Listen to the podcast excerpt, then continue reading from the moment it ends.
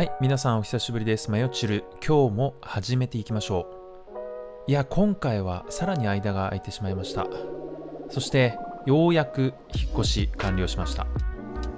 さすがに場所はお伝えできないんですが、場所も家も今とても満足してます。今回はこの引っ越しに関する後日談をメインにお伝えしようと思います。よろしくお願いします。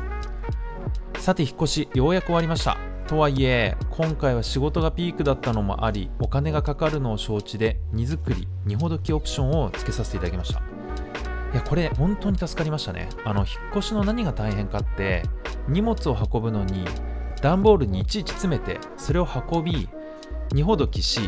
新しい家具に入れ直して、使った段ボールを最後処分しなきゃいけないですよね。で、今回は引っ越しの前日に、ベテランさんを含めて4人の作業員さんが来てくれて、どれぐらいだったかな？4時間ぐらいかけて家の中の荷物を全てきれいに仕分けしてもらってで壊れ物は慎重に梱包。そして引っ越しの後も同様に来てくれて全てあらかじめ指定してあった家具の中に入れてゴミも処分し段ボールもきれいに畳んでまとめてくれて僕はですね、まあ、ほぼ指示するだけという非常に贅沢な引っ越しを今回体験させてもらいました。まあ、確かにオプション料金はちょっと高いんですよね。値が張りますが、まあ、忙しいのを理由に引っ越しができないという人にはおすすめです。またメインの引っ越しに関してもだいぶ融通を聞いてもらいました。私は営業しているのでとてもわかるんですがやはり少しでも白線を踏むというか自分の仕事はここまでと限界を決めてしまうのではなくて頑張ってお客さんのために少し責任範囲を広げてやるっていうこと大事ですよね。印象が大きく変わります。僕の場合はあの終了後のご祝儀を少し多めに渡しました。まあそれぐらい無理をしていろいろと調整いただいたのでほんの気持ちですがすごく嬉しかったです。あとは不用品回収。これも結構問題ですよね。あの大変でした。引っ越しに伴い今回は住む地域もそして住む人数も変わったんで家具を基本的には買い替える必要がありました。以前の家具を大量に捨てねばならず今回は思い切って不用品回収業者さんに見積もりを取ってほぼ全ての不用品をゴミも含めて持って行ってもらいました。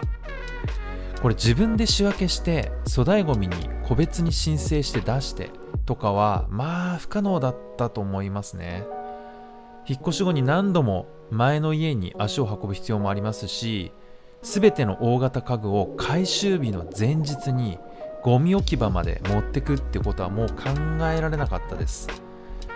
この業者さんも、まあ、住んでいる自治体から認可されている非常に良い会社でした。回収後もあのマンションの中をきれいに掃除してくれるなどサービスレベルが非常に高かったので感謝してます、まあ、こんな感じで引っ越し自体は無事終了したんですが、まあ、次は新居の家具ですよね。今回は運よく新築の賃貸マンションを借りることができたんですが、まあ、どうしても、まあ、新しい生活ということで家具を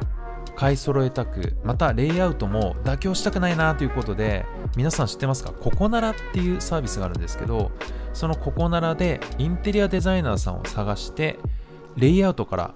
家具選びまで今回お願いしてみました。実際はですね3週間ぐらいかけてやり取りしてレイアウトも提示いただいて推奨の家具一覧をリストアップしてもらいました。このサービスのいいところはまずリモートでやり取りができるので忙しくても全然 OK だということ。あとは値段が普通のインテリアデザイナーさんと比べてもダントツに安いところですね。まあ、一方難しかったなと思うのは、まあ、基本は提示してもらった家具リストに対して、まあ、例えばソファーだけ別のものがいいなみたいな細かいリクエストができないところです。レイアウトを提示いただきそれに満足した場合は家具リストを送ってもらうんですが基本は1回だけです。まあそこが結構難しいところかなと思いました。あとは、まあ、実際に部屋を見てもらってるわけではないので若干イメージがずれやすいところですね。今回は引っ越し前日までに家具を揃えたかったので、まあ、無理を言って、えー内見時に撮った写真とビデオを見てもらってで家具を決めてもらったんですが、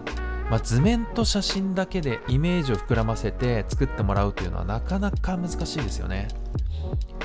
あとこの家具リスト実は URL だけもらえます。例えば楽天のこれとか Amazon のこれとかまあいろんな家具の、えー、オンラインサイトのこことかを全部の家具分の URL をザーッと一覧でもらうんですけど、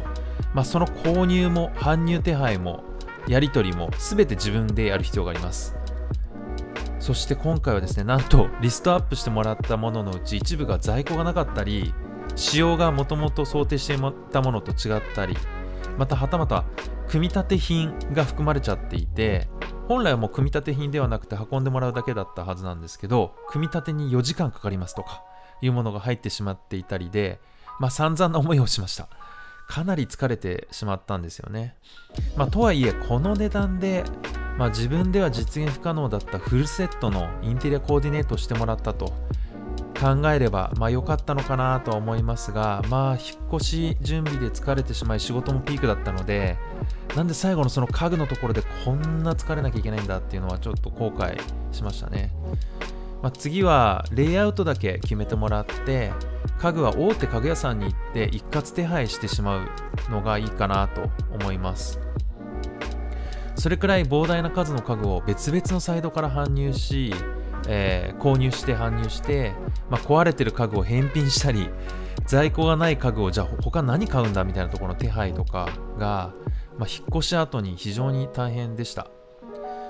まあ、あのせっかくメインの引っ越しがスムーズだったのに家具の方は思いっきりマニュアル感満載だったんですけどまあいい勉強になりました。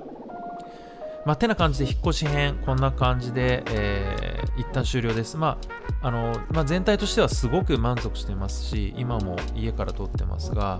非常に居心地の良い、えー、いい家になったなというふうに思ってます。まあ、ポッドキャスト収録用のマイクも PC もセットアップも終わって今このように撮っていますが次は近日中に収録をしたいなというふうに考えています。はい、今日も最後までご拝聴いただきありがとうございました。Twitter でもマヨチルと検索するとアカウントが出てくるので、ぜひ皆さんフォローしてみてください。いろいろとつぶやいているので、そちらもチェックしてみてください。それではおやすみなさい。ありがとうございました。AG でした。